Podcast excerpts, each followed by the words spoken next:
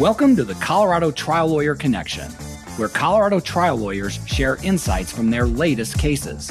Join me, Keith Fuicelli, as we uncover the stories, strategies, and lessons from recent Colorado trials to help you and your clients achieve justice in the courtroom. The pursuit of justice starts now. Well, hello, everyone. Welcome back to the Colorado Trial Lawyer Connection. And I could not be more pleased to have Ed Lomina. Hopefully, I got that last name correct. Close enough. Uh, close enough. Well, you know, my last name is Fuicelli, so I, I tend to have pretty thick skin when it comes to mispronouncing last names. Absolutely. But I am so thrilled to have Ed on to speak about what is truly an amazing result and what I would encourage everyone to do. And we'll have to figure out how to get the property damage photos on the site but this is an amazing verdict where there was literally no damage, basically, to the plaintiff's car and zero damage to the defendant's car in a very, very, very conservative venue of Colorado Springs here in Colorado. So, welcome to the show, Ed. Uh, thank you, man. I appreciate it. I'm glad to be here.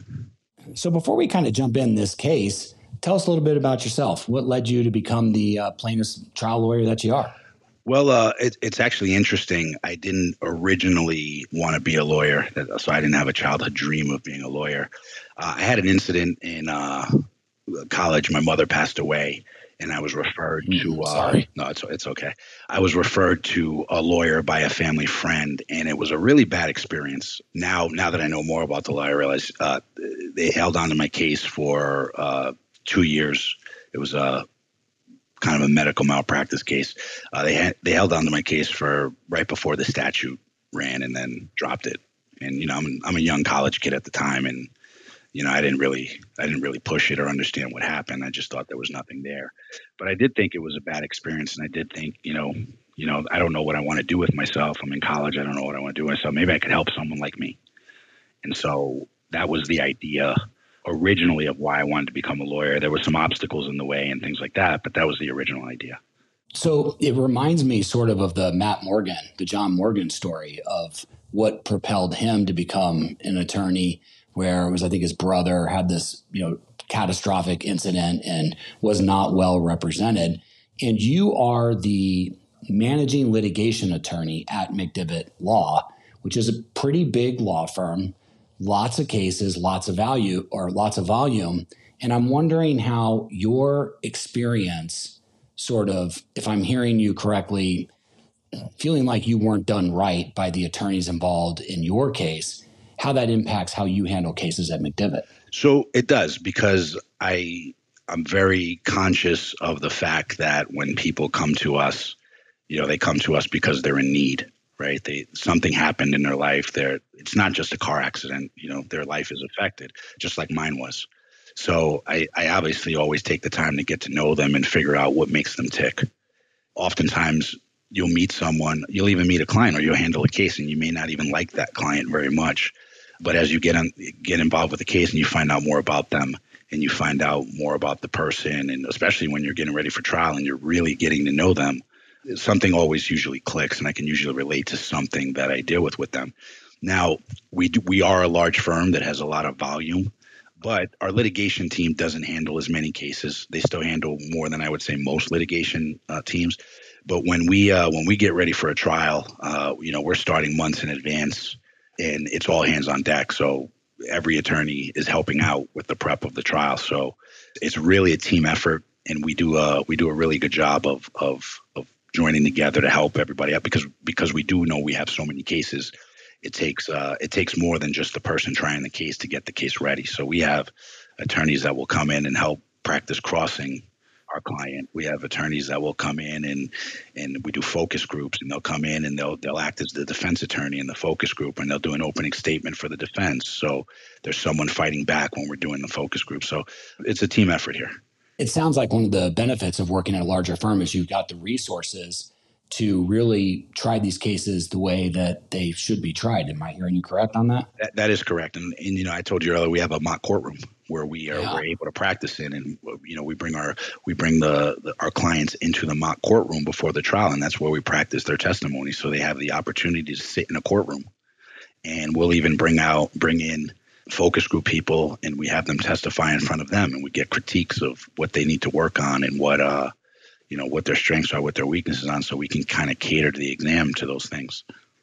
Have you found that putting your client in the witness stand if you will and actually preparing them for trial that that really has a profound effect on how at ease they are when they actually walk into the courtroom? How, how, how well how well does it work is what i'm no it, it does work because you'll even see like we could you know the original preps are maybe not in the courtroom and they're not you know they're doing really well. And then you bring them into that courtroom the first time you prep with them it's almost like starting over because they're so nervous when they're sitting in that seat they start to forget things that they were saying throughout the whole process. So it it, it is actually a and, and that's probably what would happen in the courtroom. If you brought them in you know cold into a courtroom people get nervous there's a jury there you know they, they're going to forget things but when you when they actually practice in the courtroom you can actually see them getting better in the courtroom. And then what we've seen is even the clients that we're the most worried about they get in the courtroom and or they get in the real courtroom and they do really well. You know they obviously they're not not perfect and they don't say everything we want them to say but you know no client ever is no plaintiff ever is but they do really well. And so some of the you know clients i was most worried about they end up doing really well because they were in that environment so before we jump into this case, just curious, you mentioned that you had to overcome some struggles to become an attorney. You want to tell us a little bit about that? Well, yeah, the, the original struggle was just coming from where I come from. I didn't know any attorneys. I, I didn't know that you could do that, that you could be an attorney. And uh, when I decided I wanted to be an attorney, I didn't realize, you know, I was middle of college and I couldn't, when I graduated from college, I tried to get into law school and I, I actually tried for three years in a row and I couldn't get in. So I actually gave up. Hmm. I wasn't going to go to law school. And I worked as a paralegal for those three years. And one day, you know, I'm working in this young, and I worked in big law firms, so big law. And one day, a, a younger associate comes up to me and he asked me to do a project for him, and I did the project. And then he asked me to do another project, and I did. And then he asked me, he asked me, he said, "Hey, have you ever thought of going to law school? I, I think you would you would do well." And I told him, and I said, man, you know, I, I, I, tried, I can't get in. So, you know, I gave up on that dream. So, you know, I'm doing the next best thing. And he asked me if I was willing to give it another try. He would help me. He said he was, uh, wow. Yeah. He was on the admissions committee of, of, of, of a law school. And he said he, he knew what they were looking for. And at the time, diversity was a big thing in law school and life experience was a big thing. And, and he said, you know, let me help you and let's give this another shot. And I, you know, I agreed. And, you know, he helped me write my essay and he, he helped me point out the things that were important and, and he wrote me an incredible letter of recommendation and, and I got in. And uh, wow. And so I had given up on the idea of becoming a lawyer three years earlier. And then I, I, I got in. So I, you know, I owe him a lot. Talk about perseverance. That is a, an amazing story. Three years denied, denied, denied fourth time's the charm. Yeah, yeah, and uh, you know, I was done. I wasn't going to do it again, and uh, I'm glad he came into my life because I think, uh, you know, I'd live a completely different life right now if if, if I had not met that attorney. Wow, amazing. Well, let's jump into the case we're here to talk about. So, tell us a little bit about the case and uh, what you were dealing with. Okay, so this is a case where I jumped in to try it. It wasn't my case originally, but the thing I liked about the case was the the client. One of the nicest people I've ever met in my life. I will tell you, the client I've liked the most since I've been a lawyer. So, uh, she was just a great woman, and I was really happy to jump in on this trial and help her so it was a rear end collision. Uh, she's trying to get on the highway and she gets rear ended. And the collision happened at, I think, 3.8 miles an hour or something like that. So there was, there was very little property damage on her car, very little property damage on the defendant's car. Problem is, is like, you know, she's 60 some odd years old. So she's got mm-hmm. some significant degeneration in her spine, which makes her more susceptible to an, an injury. So the defendant's insurance company didn't really want to deal with it because there were, you know, she had a surgical recommendation. So she goes, you know, she goes to get treatment and she's focusing on her neck and she doesn't complain about her back or her elbow. Those were the other injuries. And she goes to get treatment and they, they want her to do PT and she doesn't do PT, but, you know, she gets injections. And then she gets recommended for a surgery, and she doesn't do the surgery, so she waits. Which let me just jump in real quick. Which which surgery at that? It was a cervical fusion, cervical fusion, and she doesn't want to do it. And the reason she doesn't want to do it is because, as a nurse, she had taken care of patients who were paralyzed, and she one of the the side effects of any type of neck fusion back is paralysis. So she was terrified of paralysis, and, and she was scared that she would be paralyzed. So she didn't she didn't want to do it. She did all the injections that they wanted her to do. They did uh, radio frequency ablations and steroid injections, and none of that worked. They also recommended a PRP injection for her elbow. You know, she's a nurse and she didn't like the idea of the PRP injection not being FDA approved. So she didn't want to do that. Interesting. I was going to ask why, you know, it seems to me, you know, forgive my ignorance, but PRP seems, you know, relatively non invasive, but maybe I'm, uh, blissfully ignorant about it. I don't know. So it is, but it's it's it's very painful. Uh, okay. Most doctors that do it will tell you it's one of the most painful things they do and it works on some people and it doesn't work on other people and be, because that's the information that she was given and then she okay. looked it up and she saw that it was not FDA approved she was scared to do it so she mm, didn't do that sense. either so a big obviously a big part of this case is the property damage right the property damage there was none and the next part was the fact that she didn't comply with what the doctors were telling her to do but i think to better answer your question yes, there, w- there was, since this was a first party case, her, the defendant's insurance company, because of the surgical recommendation, just gave up their policy. It was a $100,000 policy, $100,000 policy. They just gave it up. Okay. Uh, the UM policy, which was State Farm, uh, we made a demand and they said, you know, pound sand, here's $5,000, go away. Okay. Fully compensated. Fully compensated, here's $5,000, go away. And we knew that wasn't right. Now, hmm obviously we were scared of the property damage, so we would have settled within our policy limits. We probably would have settled if they would have offered anything reasonable. You know, we weren't looking for the amount that we got in the verdict because we knew the property damage was a problem and we knew the the the, the treatment issues were a problem. So we knew the case had problems. But when when they offer you five thousand dollars, you you have you you know the only other option is to to try it. And with her as our client, we thought, you know what, we got a shot here, even though the even though the property damage is low. We just have to make sure that we're able to we're able to show the jury how great of a person this lady is. So that was the idea. And to sort of cut to the chase, just in case people are listening and they're not aware, tell the listeners what the verdict was in this case, and we'll, then we'll talk about how you got it. So they got a the verdict was nine hundred eighty thousand dollars. Gosh, five thousand, yeah, five thousand dollar offer, nine hundred eighty thousand dollars, and I believe it was $250,000 for pain and suffering, 280 for the uh, the treatment, uh, past and potentially future for the surgery, and then I believe it was 450 for uh, permanent impairment.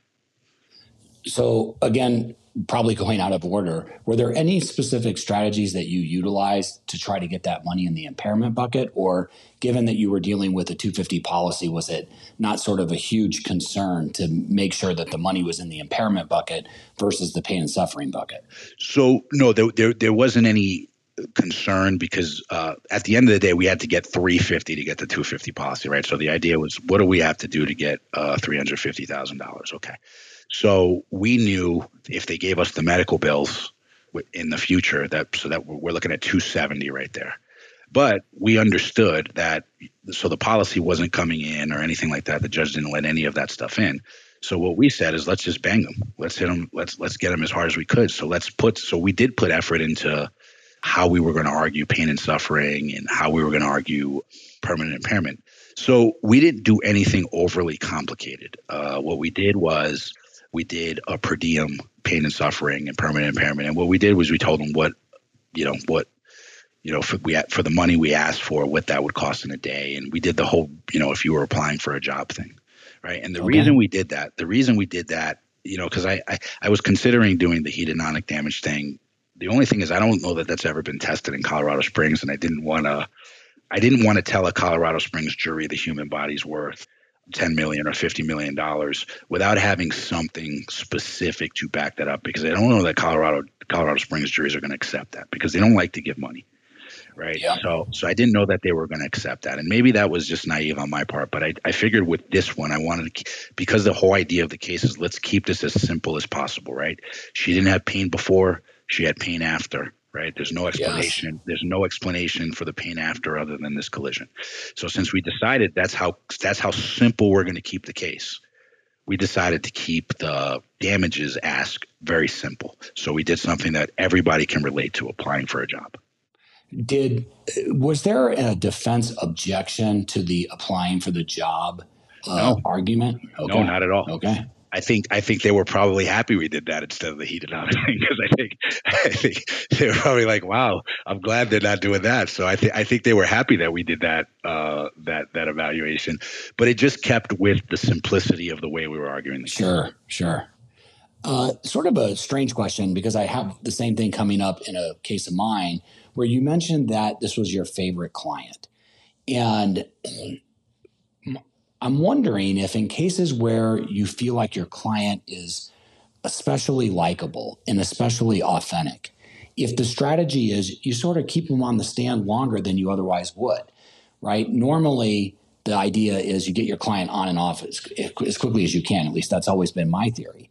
But I've got this case coming up, and I'm wondering if it's similar to yours, where I just feel like the true nature of the client is so beautiful. I kind of want to just keep them up on the stand and take my sweet time going through everything. So, long question How did you convey to the jury how amazing and beautiful your client was? So uh, Kristen Boylan did the uh, the direct of the client, but what she did was she did exactly what you said. She kept her on the stand, and a lot of wow. the direct examination was about her and her life, right? So she was a, you know, a single mother. She raised four kids. She worked three jobs sometimes to so that they could do with and they never had to do without. Uh, so she was a hard worker. She never takes a day off of work. She really cares about taking care of the military. It's a, it's a, it's a, it's something she takes pride in. So she and she loves her grandchildren. One of her grandchildren is named after her. Uh, one of her grandchildren is special needs, and she's the only one that they will that her children will allow to babysit that kid. So you know, we brought out all those things about her. So a lot of her wow. direct was just about how great she was, right? Fantastic. And and we we really had to portray that. We really had to like paint the picture of this woman. So we also called her son yes. son who named his daughter after her. And he was, I, I mean, when he was done testifying, we were all crying. Everybody in the wow. jury was crying because he was talking about how great of a mother she was. He talked about how hard she worked when they were kids so that he could go on a trip uh, with with his classmates so that he could play sports, so he could do all of these things. He said they didn't see her that much because she was always working, but they had a really good childhood because when they saw her, the time with her was great but they also got to do they never went without it was because she was such a hard worker and then he talked about how him and his wife don't go out on date nights anymore because they don't have anybody else they would trust with their special needs daughter other than her right wow. and, and it was it, he was really really really a good witness um, and then we called her friend for 50 years to just talk about their friendship and how great she was and and the things they used to do before and the things they didn't do after. And one of the things that we were able to really portray was that her life had significantly changed. So you have this really great woman who was a hard worker, loved spending time with her grandchildren. And then after this collision, she would go to work, go home, lay down on her heating pad, and watch TV. And that's what she would do every day. And she wouldn't, her grandkids didn't come over anymore and they didn't do all these things. And it was just a matter of, well, is the jury going to believe this? And she was so likable and so honest on the stand that they believed it. Wow. That is just, and, and I'm assuming that you spent a lot of time with your client to learn all this information, all these uh, arrows, if you will, for trial. Is that sort of the whole trial by human spend a bunch of time with your client to really learn all this? Well we we, we prepped her every day for a month.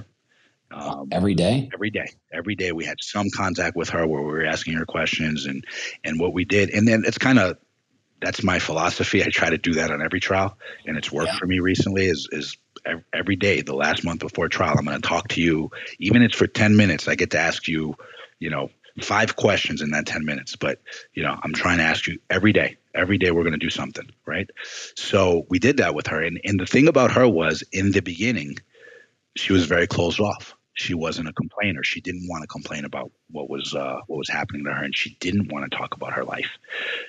And as time went on, we were able to break that down a little bit, break those walls down, so that she could actually talk about what happened. And, and the thing was, she just wasn't a complainer. And I'm sure you've had those clients where they're like, For sure. they're great. I just can't portray their greatness to the rest of the world, right? So, so that was the challenge, like being able to portray that. And then by the time we got to the to the trial, she was very comfortable talking about the issue she was having. And she actually did something that she never did in prep. She cried a couple times. And it was genuine crying. It wasn't it yeah, wasn't made yeah. up. It wasn't anything. It was genuine crying. And and I think that that touched us all. And obviously she cried when her son was talking about her when she's, you know, on the stand. But the jury was watching her. Um, wow. and they were watching what she was doing.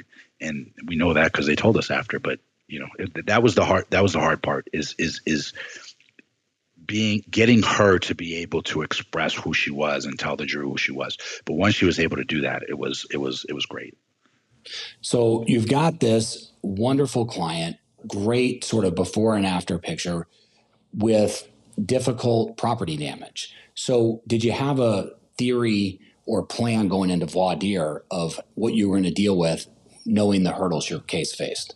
Yes, and what I what I what I do in voir dire and what I've been doing is I do a bad fact voir dire. Okay. But the, before I do that, because I, I work for a large advertising firm, we advertise mostly in Colorado Springs. I know going in, some of the jurors may have seen me on a commercial. They may have, and I, I don't typically tell them the firm I work for, but they figure it out. So the first thing I do when I start jury selection is I, you know, I do the basic thank them for being their thing. I, I always try to open up with a joke or something but it has to be a natural joke. It's not something that I plan. It's just something that that I just say, right? Yeah. Uh, this time I'm I'm you know I was injured, right? So I'm I'm walking up on crutches. So that that was how I started out. I talked about that, right? But what I the first thing I typically do is I I ask them how many people believe there are too many lawsuits, and that starts the conversation. And because we only have 20 minutes, I have to do this fast. Yep. But I go through, and pretty much everybody in the jury pool raises their hand. And remember, this jury pool came up at three o'clock, so they weren't very happy. They were not happy to be there. I broke the ice with them a little bit, and then I just asked them how many people, you know, think there are too many lawsuits, and basically everybody raised their hand. And it was all for the same reason. You know, people are greedy. Too many law. Yep. People want money. You know, nobody wants to take responsibility for their own things, right? And you kind of go through that, and you say, hey, you know, I understand that, but does anybody here believe there's no lawsuit ever that's justified? No one's ever going to say that, right? So you go through them and you get them all to admit that there, you know, there are some lawsuits that are justified. And then I'll usually ask them about advertising attorneys just because I work in an advertising firm. And you'd be surprised how many people don't like the commercials or find them annoying or find advertising attorneys to be uh, slick. Uh, we heard the in this trial we heard the word ambulance chaser. I haven't heard that one in a while, but you know, someone brought up, I think they're ambulance chasers, right? So with that, right, you know, you know who you have an idea right now. I have to watch out for these people. But what I do is I will tell them, I'll say something like, Hey, you know, you guys don't know me, I don't know you. This is the first time we met. And I say, Can we make a pact? And they usually, usually they're like, All right, I'm curious. Okay. Well, this is the pact, okay? I promise you that me and Ms. Bordelon will be truthful, respectful, and we'll make sure that we're professional in this trial. We'll be very and we'll be very respectful of your time and everything. If we can do that, do you promise to put any bad feelings you have about lawsuits and lawyers aside and judge us solely on how we put on this case or how we behave in this case? They all say yes, right? Yeah. They all say yes. But now now we have a connection, right? Because we made a deal, right? So but but but now I have to be and and and now because I only have 20 minutes, right? I can't rehab all these people that think there are too many lawsuits or don't like or don't like uh, you know lawyers. So because I know that I only have that short period of time, now I've made a deal with them that hey, they're they're they're going to put that aside and they're going to judge us just based on this case, okay?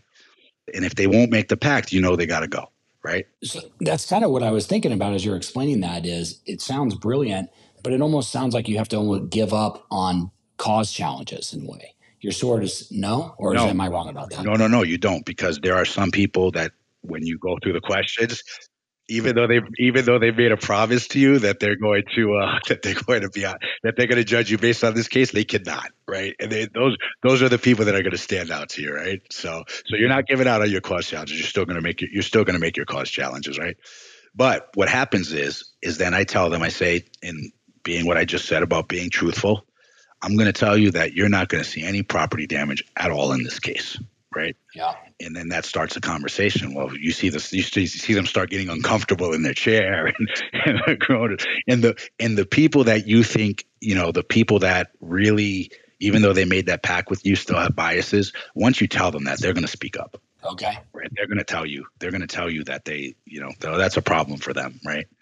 And then I usually get into. So once I get past that, I'll get into. Um, I got into in this case degeneration most people will know what degeneration is, and we talk about that and see if people have any. Because there are some people that they have pain in their neck and back just from degeneration. They can't get past that someone cannot have pain, right? So, so you have to get through that. And there was one guy on the jury who who had degeneration, got into a car accident, and uh, had a lawsuit, but hated lawsuits and hated attorneys. So figure that guy out. so so talk to me a little bit more about that because it and this is me being selfish because this is my case coming up with a middle-aged woman with degeneration that was basically asymptomatic become symptomatic so walk us through a little bit about how you talk about degeneration and voir dire i'm just i'm fascinated yeah for the first thing i'll do is i'll ask who knows what it is because you'd be surprised how many people don't know what it is and if they don't know what it is i'll tell them what it is but usually you'll get one or two people who know what it is and they'll explain it and then I talk about the fact that you can have degeneration without having any symptoms, right? So I'll ask them a question about that. I was like, for those of you who had degeneration, did you always know you had it? Well, no. When did the symptoms come about? Well, the symptoms came about at this time. Anything caused those symptoms to come about. There, so the one guy's, well, I got into a car accident. Yeah. Right. Okay. And then he explained, even though he didn't end up on the jury because he hated lawyers and lawsuits, and he was the most vocal about how much he hated lawyers and lawsuits, he was actually very good when he was talking about how he didn't have any pain in his neck or, or back, and then he gets into this collision, and then he needed a surgery, which is exactly what happened in our case, right? So, uh, so he was able to explain that. So then I, I go from there, and I, I start talking about being more susceptible to injury. Does it make sense to everybody here that if you have degeneration in your spine, you're more susceptible to injury? And most people will will pick that up, and they'll agree. And then you talk to them a little bit more about it, and you ask them. You say, "Well, you know, I'm telling you here, my client had severe degeneration in her neck and back, and she had it before this collision.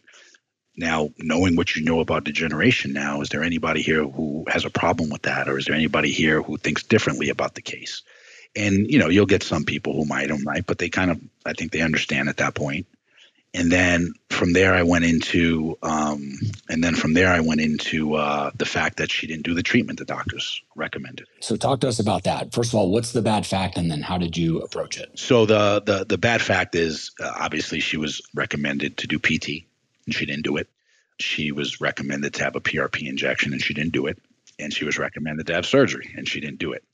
So the the first thing I asked was, has anybody here ever been to the doctor and the doctor told them to do something and they just didn't agree with it and they didn't do it.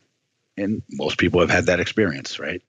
And I said, Is there anybody here who thinks if you didn't do it, it's because you didn't need it, right? And you get some people that they'll, they'll go either way. And and then I get into, well, you know, has anybody here ever seen a doctor and the doctor told them to do something? They were just scared to do it. And that's when everybody who's ever been recommended for a surgery or who's ever been recommended for a treatment they don't recognize, they can relate to that because they were scared, right? Yeah. I recently ruptured my Achilles and I had to go get a surgery for it. And I'm, you know, I, I know it's it's it's not, you know, back surgery or neck surgery or life threatening surgery, but it's still scary, right? So sure. so everybody can relate to a doctor recommending something and them being scared, right? So because I knew that's what she was going to testify to. So I was able to bring that out of them and then from there, because I those were my three major facts, my bad facts. So I said, then I got into because I had now I had I had made the pact with them, so me and them have a deal. We're invested in each other. I gave them the bad facts, so I showed them I'm honest, right? I'm going to present an honest case. I'm telling you all of the bad things about my case, and then I, that's when I asked them about money, right? big money? You, you're talking, you, you, you're putting it out there. Start with, we're going to be asking for hundreds of thousands of dollars, trying to get that out, or tell, tell us more. I usually tell them, you know, we're going to ask for money here. And I, I explain why we're going to ask for money. And then I say, anybody have a problem offering a million dollars if the evidence warrants it? Even if I'm not going to ask for a million dollars, right? Because now they're thinking big numbers. So if I ask for less than a million, I'm, I'm, you know, I'm being makes you I'm look reasonable. Very, very, reasonable, right? So one of the, one of the other things I try to do is always be the most reasonable guy in the courtroom, right? So, so I'll start at a million, I'll jump to five million, I'll jump to ten million. Now people start getting a little weary at ten million dollars, right? And they, well, I would need to see a lot to give you ten million dollars, right?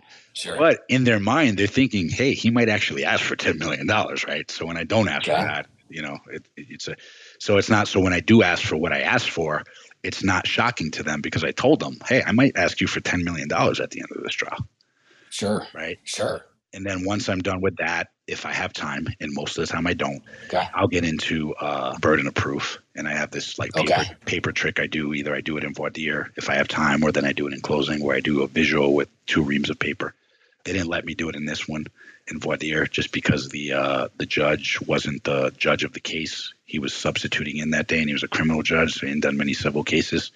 So he just thought it was it was odd what I was doing, so he didn't let it in. But we got it. We did it in closing, and it, it was I think it was helpful to explain to the jury what the burden of proof is, and that and that's usually how I do my voir dire. Uh, you know, I do the bad fact voir dire, and the reason I do that is because 20 minutes is way too fast right? Yep. And and we couldn't yep. we couldn't get more than 20 minutes. And at one point when I was going I, I turned to the judge. I said, Judge, how much time do I have left? He said, eight seconds. Oh my God. And I said, I said, you're kidding, right? And he said, no, counsel, you have eight seconds. You better wrap this up. so, so, so I had to wrap it up and thank them and sit down. But, but I had gotten out most of what I wanted, right? Really, I wanted to get out. I wanted to get them to trust me. Um, so that's why I make the pact, and I wanted to get out the bad facts, and I wanted to know that even though there were bad facts, they would still be they they were still being open minded, and that they were still willing to give money. And the crazy thing is, no one, no one told me that they were not willing to give money. They were all willing. Everybody that I talked to was willing to uh, to at least hear the case before they decided how much money they would they would give. So, talk to us a little bit about your panel. Obviously, this is a Colorado Springs case. So, what are you seeing as far as jury panels in the Springs? So, this one was a difficult voir dire because there were a lot of bad feelings about lawyers and lawsuits, and they came up at three o'clock and they admitted, you know, when the defense was doing voir dire, none of them wanted to be there and they were not happy to be there. Right. So, so this was a little bit difficult, but once I got them talking, they took it really serious. So, our strategy was we wanted a younger jury okay. because we, although we we figured uh, older people would understand degeneration and stuff like that. I, I, I found that it's very difficult to get the older Colorado Springs jurors to crack as far as money, right? They, they very conservative still is giving money.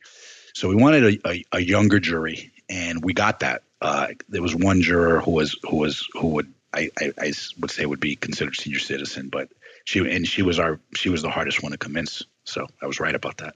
But we wanted a younger jury. We were looking for diversity. I'm big on diverse juries. I wrote an article in Trial Talks about the importance of diversity in juries. So I'm big on diverse juries. Okay. So I was looking for for diversity if we had, and there was some a little more diversity in this panel than I've seen previously. And I was looking for uh, people that I thought uh, were educated. The reason being is I, I think it takes I knew Ming Yao was going to come up and put up these fancy calculations and these big numbers, and, and I wanted jurors who could ultimately kind of understand that. Because if you don't understand it, it sounds great, and it and you just look at the fact that he's saying, you know, the the, the forces in the car are similar to sneezing. If you don't understand the numbers, which most of us don't, but if you don't understand the numbers, so I wanted a, a somewhat more educated jury, and we got we got a lot of what we wanted now, there was one juror, and it, it was strategic because I never seen a, a judge do jury selection this way, and this was different than Judge Bentley said he was going to do it. So we we had in our mind jury selection was going to be this way, and it wasn't that way. It was the most odd way of doing jury selection that I've ever been a part of. Even the defense attorney was like, "I've never done jury selection that way. I don't, I don't, I didn't understand it." So he's just moving people around into different seats and changing numbers, and it was it was just really confusing. So the So, and then he was bringing, you know, he would bring people in from the outside and make that person juror number two, and and it was it was just weird.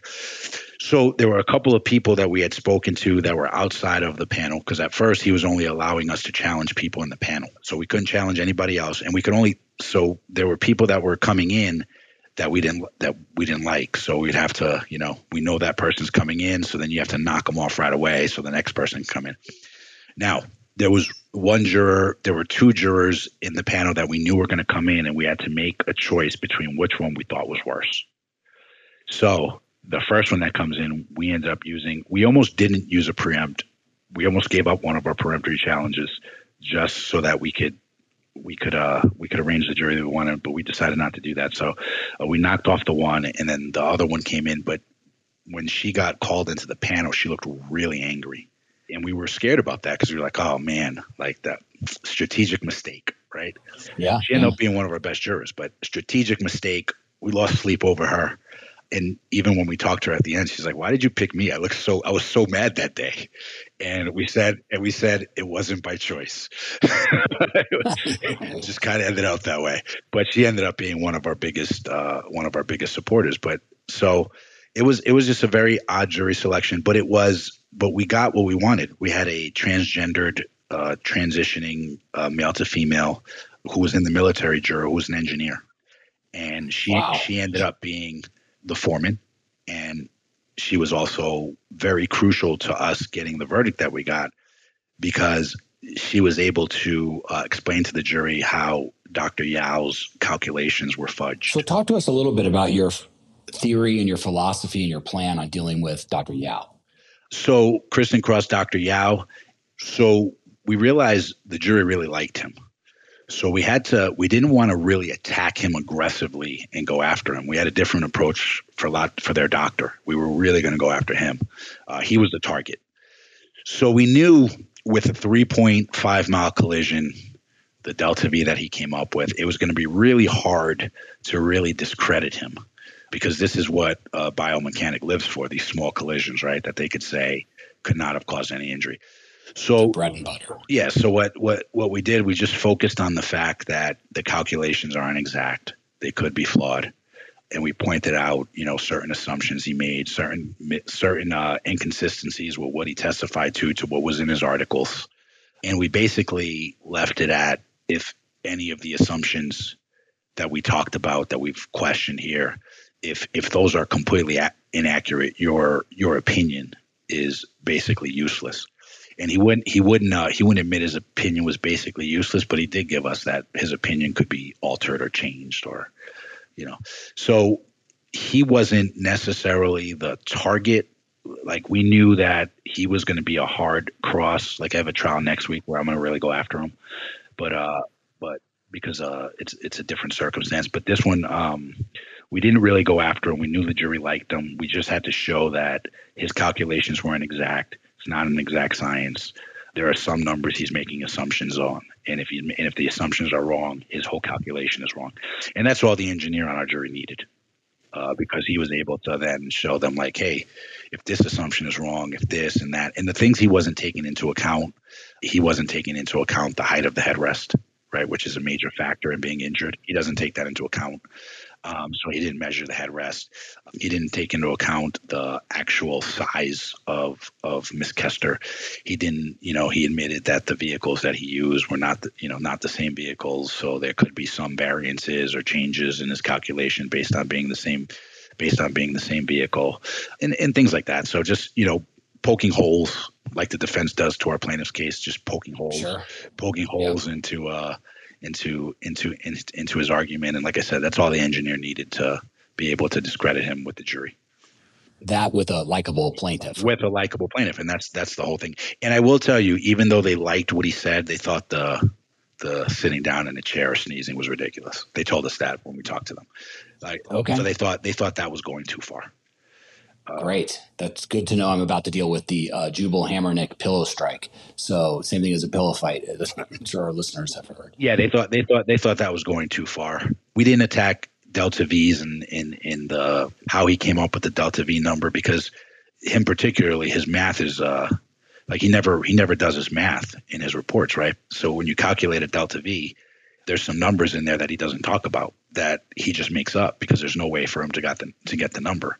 So we're going to do that in this in this uh, this upcoming trial. We're gonna we're gonna actually talk about some science, and I'm not going to challenge him because I know he's he's going to beat me on the science, but there's some numbers he's going to have to explain to the jury, which we didn't do in this case because we just didn't have the we didn't we didn't have the ammunition.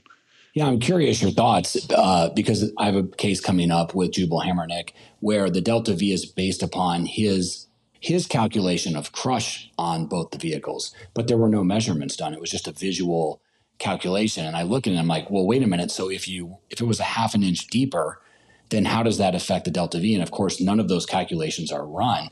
And I'm kind of feeling like that's a chapter of cross that has the potential to land some punches. What, what are your thoughts on that? It does because uh, so one of the things that these biomechanics do that because we we don't know the science as well as them is they reconstruct the accidents the wrong way.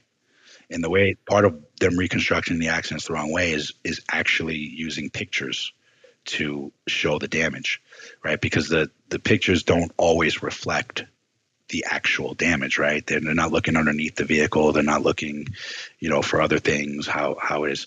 So one of the things, if you look at how a biomechanic is supposed to do a reconstruction, for them to be more accurate, they need to actually test the vehicle and actually know the exact damage. Then a lot of them use this NASS database. I don't know if if he did. So the purpose of the NASS database is to get like vehicles and show and basically get these pictures that show, hey, you know, this happened in this crash and this happened in this crash. But again, that's not what that's made to. That's that wasn't what that was made for.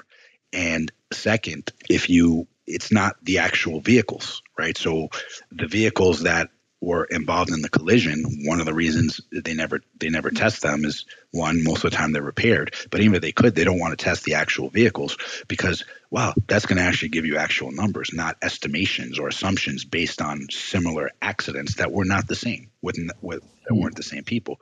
So again, it's another estimation and assumption that they're getting from from the NASS database.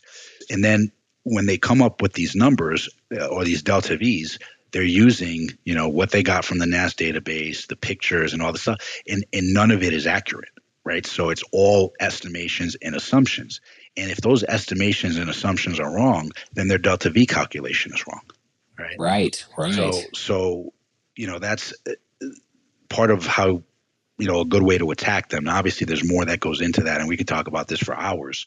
But those are but those are but but those are things that that is a good area of cross. You know, explain to them why they use the as why did they use the NASS database? Right? They do it so they could pull up pictures to scare you, or pull up pictures to say, and "There's no way. Look at look at." But if you look at some of the crashes that come out of those, some of the some of the crashes that have the highest delta V have the least damage. Right. And some of the crashes that have the lowest delta V have the most damage. So it's an inaccurate science. Well, and then and then I feel like you take it the next step, which is okay. Well, so what? Whatever the delta v is, well, so what? What what does that mean for this individual human in this individual crash? And when you have someone like yours that has pre-existing conditions that make her more susceptible, I just love that strategy of pointing out that the delta v is not that certain, and then so what, right? And and there's plenty of articles that say delta v has nothing to do with injury, right? So the forces yeah, to the vehicle have nothing to do with the forces of the occupant and that's sure. a lot of these uh, a lot of these biomechanics that's what they want to do they want to tell you that the forces of the vehicle have to do with the are the same as the occupant but we're talking about steel versus muscle and flesh right steel versus right. so you know there's some you know that you have these smaller collisions where they have a low delta v but they've bent the steel bumper or the or the steel frame yep. well you're telling me in this collision was hard enough to bend steel it wasn't hard enough to hurt flesh or muscle. Yeah, yeah. You you and I were talking before about the tow bar issue, right? Because am I right that your client in this case had a tow bar? Uh, not in this case. In my one going forward. Okay. Yeah. So in this okay, case, she, okay. didn't, she, didn't, have a tow bar. No. But uh, right. but, but, you're right about tow bars. Tow bars also mess the calculation up, right? So if they didn't take into account the tow bar, then their whole calculation is wrong right? So right. there's a lot of stuff to attack. That's on. so fun. So uh, only have a little bit more time here. I wanted to talk a little bit about your judge because I understand you had maybe a hostile judge in this case. And uh, is that true? And what'd you do about it? So yeah, so we were uh, very. Uh, the judge would not sustain any of our objections, and, and basically sustained all of the defense objections. It was it was at a certain point, it got to the point where I just got frustrated, and uh, we made a record. And once we made the record, the judge on that particular ruling gave an explanation for his ruling. But you know, we made it. We our record was based on all his rulings because we would go up to a bench conference and he would be talking it through, and we're like, all right, finally, he's going to give us one, and then he would find a reason. He says, yeah, all this, but you know what? I'm I'm gonna I'm gonna sustain the objection. We would walk back like I, I don't understand why you literally your logic all pointed to the fact that we were right and so once that happened, we made the record. The first objection of ours, or the first objection of theirs that he overruled, was when I was crossing uh, Dr. Lotzenheimer, and I wanted to use the deposition transcript I got from Mike Fossanier, where he testified for the plaintiff. So let's talk about that both procedurally. So you have a deposition from another case that you're going to use to impeach Dr. L on the stand. So walk us through sort of how you got it and how you used it and how the court ruled. All right. So I got it from the listserv and Mike Fossanier has posted it. And so I called Mike Fossanier and I asked him if I had permission to use it. And he was like, yeah, you have, yeah, fine, do it. I don't know that I really need to do that, but I just want to be respectful to him uh, and his client. Plus I like Mike. So um, I figured, I figured uh, I would be respectful.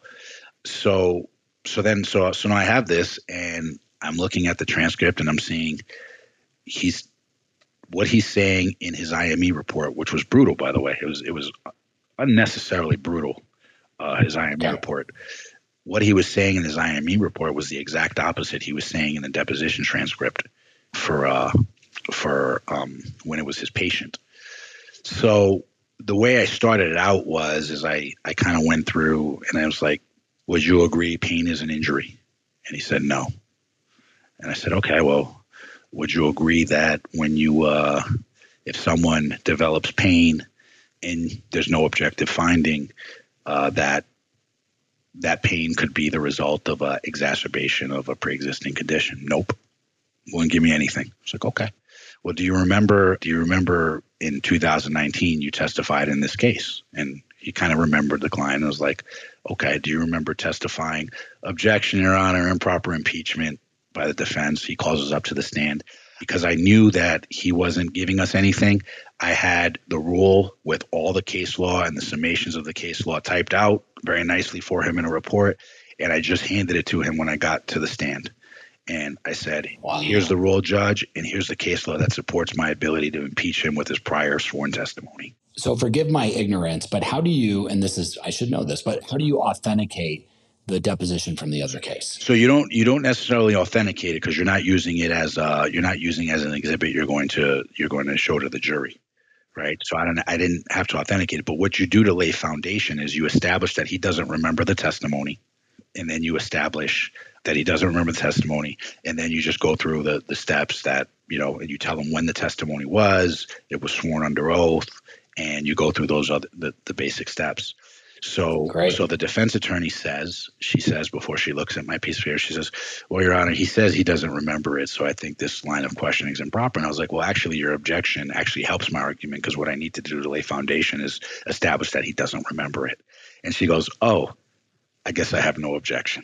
So then we went back. so he had to sustain, like, so he had to overrule their objection, right? So, so we get back, and I pull out the transcript, and literally, he says you know, he gets asked the question in the transcript. You have in in this one, he had two sets of MRI, MRIs of the cervical spine that show no difference, and he gets asked, "Doctor, there's no acute injury here," and his response is, "Well, it depends on if you consider pain an injury." And he says, "Well, what do you mean, Doc?" Well, you know, if there's pain that doesn't really correlate with the imaging, or we can't find objective findings, I usually say that uh, that's a pre- that's an exacerbation of a pre-existing condition. So then I'm like, well, doctor, let's talk about that. It, when it was, you know, when it's when when you're hired by the defense, right? That's not what you say. You, you know, you say it's unrelated. And he's like, and and then he says, so I read that to him, and he's like, I didn't say that. And I was like, well, what do you mean wow. you didn't say it? I was like, doctor, that's exactly what you said. Do you need me to read it again? And he says, yes, I want you to read it again. So I got to read it again, right? Oh my gosh. And then it's like a dream come true. Yeah. and then he says her lumbar spine doesn't uh isn't related because she didn't report it eight hours later in the ER, right? Well, in this case, his client had a herniated disc that he didn't report pain for for three months. And he actually testifies in the deposition that no, you don't have to like pain sometimes. Sometimes it takes a while for it to to show up when it was his patient, right? When it was when it was when he was hired by the defense, if they don't report it eight hours later, it's not related. Right. So again, he's getting well that he had a structural problem. It's a completely different case. Well, doctor, if he had a structural problem, you would think he would feel pain sooner. now, did you ask him that? Yeah, question? I asked him that before. That was the first question I asked him. if there was a structural oh, wow. problem, you'd feel, you'd feel pain sooner, and he said yes. So then I got him with the you know. And then, and then the best part of it was he had commented on Dr. Castro, and he said he thought Dr. Castro was biased because he was the defense attorney in that case, and he said that uh, uh, Dr. Castro, when it's his patient, he'll say surgery is related. When it's not his patient, he never says it, right? So he thinks Dr. Castro's biased. So I yes, went through. I have that. I have that testimony that that I've, I've used with Dr. Castro. Okay. So what I did was, is I said, well, doctor, you've testified eight times for the for the defense, right? And he says, I testify for the plaintiffs too, because at this point he's pissed off at me. He's very defensive. I testify yeah, for the plaintiffs too. I was like, I didn't say you did it, doctor. I was like, you know, um, in fact, you've testified more for the plaintiff than you do the defense. I was like, so you you have. So I'm saying on your testimony list, you've testified 12 times for the plaintiffs. You'll agree that these were all your patients, correct? He's like, yeah. And you'll you'll agree that every time you've testified for the defense, you've said that the injuries are not related. And he said, Well, I won't testify for the defense unless I think the injuries are not related. Okay, that's great.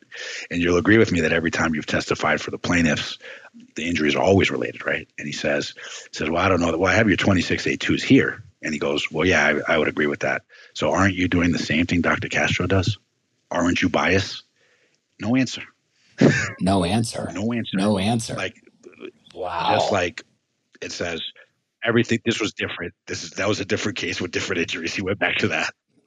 My god! Uh, did you get a chance to talk to the jury about what they thought about him? Afterwards? Yeah. So it's funny. The defense attorney, the first thing she says is, uh, "Feels like the tone of the case changed after Latzenheimer's testimony, huh?"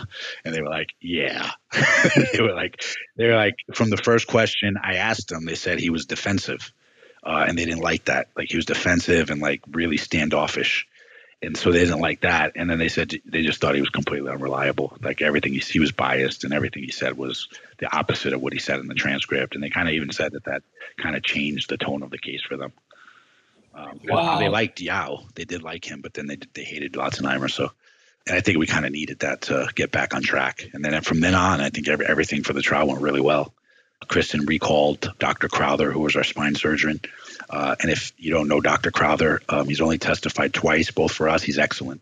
Um, and uh, he came back on rebuttal, and Kristen was able to get him to really nail home the surgery was done not because of the degeneration, but because of the degeneration and the pain symptoms. Yeah, talk to. And by the way, the surgery was never done. No, the surgery that's why recommended. he recommended it. Sorry, recommended, okay, yeah. But I, I, I saw that in your explanation. I was hoping you could talk a little bit more about the difference between the surgery being needed because of the pain, not the degeneration. T- talk us a little bit about the distinction. So, there. what what Dr. Crowther will tell you, and what other doctors will tell you, and what we argue is uh, the degeneration by itself is not enough to do surgery. You need the you need the other thing. There's two components to it, right? There's the pain, right? So, degeneration without pain doesn't need surgery because why would you be operating? You're not fixing anything, right? So for a surgeon to do surgery, they need the degeneration plus they need the pain symptoms. And the pain symptoms has to be those of not just normal pain, they have to be kind of, you know, life-changing pain, right? So it makes you change the way you do things in your life, right? So what what Dr. Uh, Crowther would say is he treats the symptoms, right? He doesn't treat the MRIs. So what he says, you need both the components. He'll only do surgery if he has both those components. So at the end of the uh, you know the jury gets to ask questions, right? So originally, Dr. Yes. Crowther testified on video, so they couldn't ask him any questions. We got him to testify live on rebuttal. So the jury asked him. They said, "Hey, doc, if you had just met her and she had degeneration, would you have done surgery and no pain? Would you have done surgery?" And he said, "No." And they said, "Well, if she had so." And then I think the next question was, "Okay, if you hadn't met her and you just saw her X and you just saw her MRIs, would you do surgery? And he said no because I would need to know if she's in pain. And then the next question was, was the pain was the was the degeneration why you did surgery? And he said no. I did this. I I need two elements to it. I need degeneration and I need pain. If I don't have both those elements, I can't. I won't do surgery because I won't be helping them. In this case, I did the surgery because of the pain symptoms that she was that she had. So I did the surgery because of the degeneration and the pain, not the degeneration. So, and that's you know the last thing the jury heard. Wow, I uh, am so inspired and in complete honesty, I have learned so much. So thank you for taking the time to speak with us.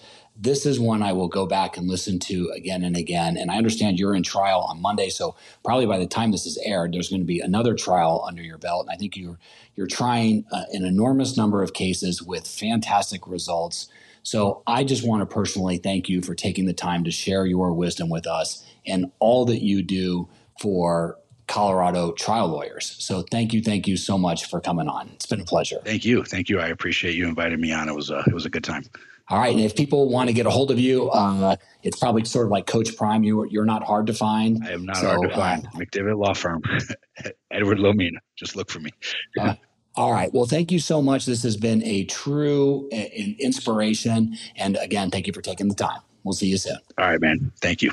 Thank you for joining us. We hope you've gained valuable insights and inspiration from today's Courtroom Warriors. And thank you for being in the arena. Make sure to subscribe and join us next time as we continue to dissect real cases and learn from Colorado's top trial lawyers. Our mission is to empower our legal community, helping us to become better trial lawyers to effectively represent our clients. Keep your connection to Colorado's best trial lawyers alive at www.thectlc.com.